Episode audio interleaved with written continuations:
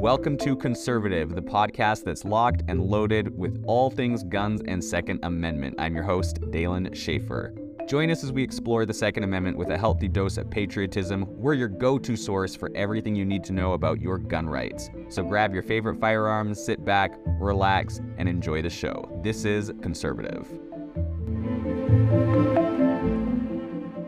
What is the story behind the USA national anthem? Welcome back, Freedom Family. This is Dalen Schaefer, ready to lead you down another intriguing historical trail on our podcast. This one less about guns, though I promise explosives are involved. Today, we're exploring the stirring story behind a song that has life- likely given everyone that you know goosebumps at least once the national anthem of the USA. That's right. It's time to uncover the truth behind the Star Spangled Banner. The year was 1914, and our young nation was embroiled in the War of 1812. Francis Scott Keyes, an American lawyer, found himself on board a British ship negotiating the release of an American prisoner. As night fell, the British bombarded Fort McHenry in Baltimore Harbor. And amid the smoke and fire, Key watched the American flag at the fort to see if it was still standing. If it was down, the fort was taken. Imagine the emotional roller coaster that night, the anxiety, the anticipation, and finally the thrill of seeing the flag every time there was an explosion. Because think about this it was night.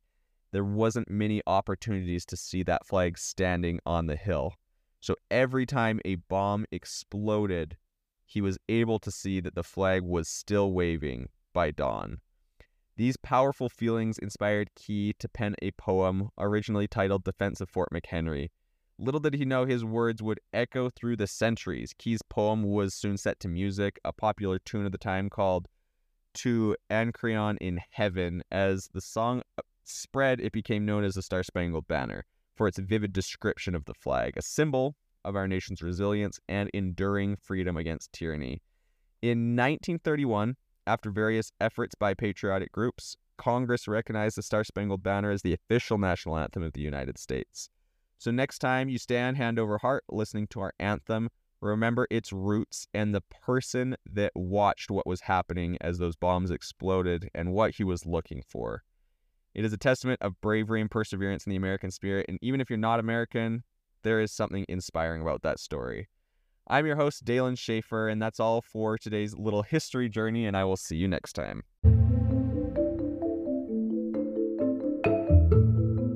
Well, that's it, folks. Thanks for listening to Conservative, the podcast for gun enthusiasts and defenders of the Second Amendment. Remember, the Second Amendment isn't just a right, it's a responsibility. So keep on fighting for your freedom, and I'll see you next time on Conservative.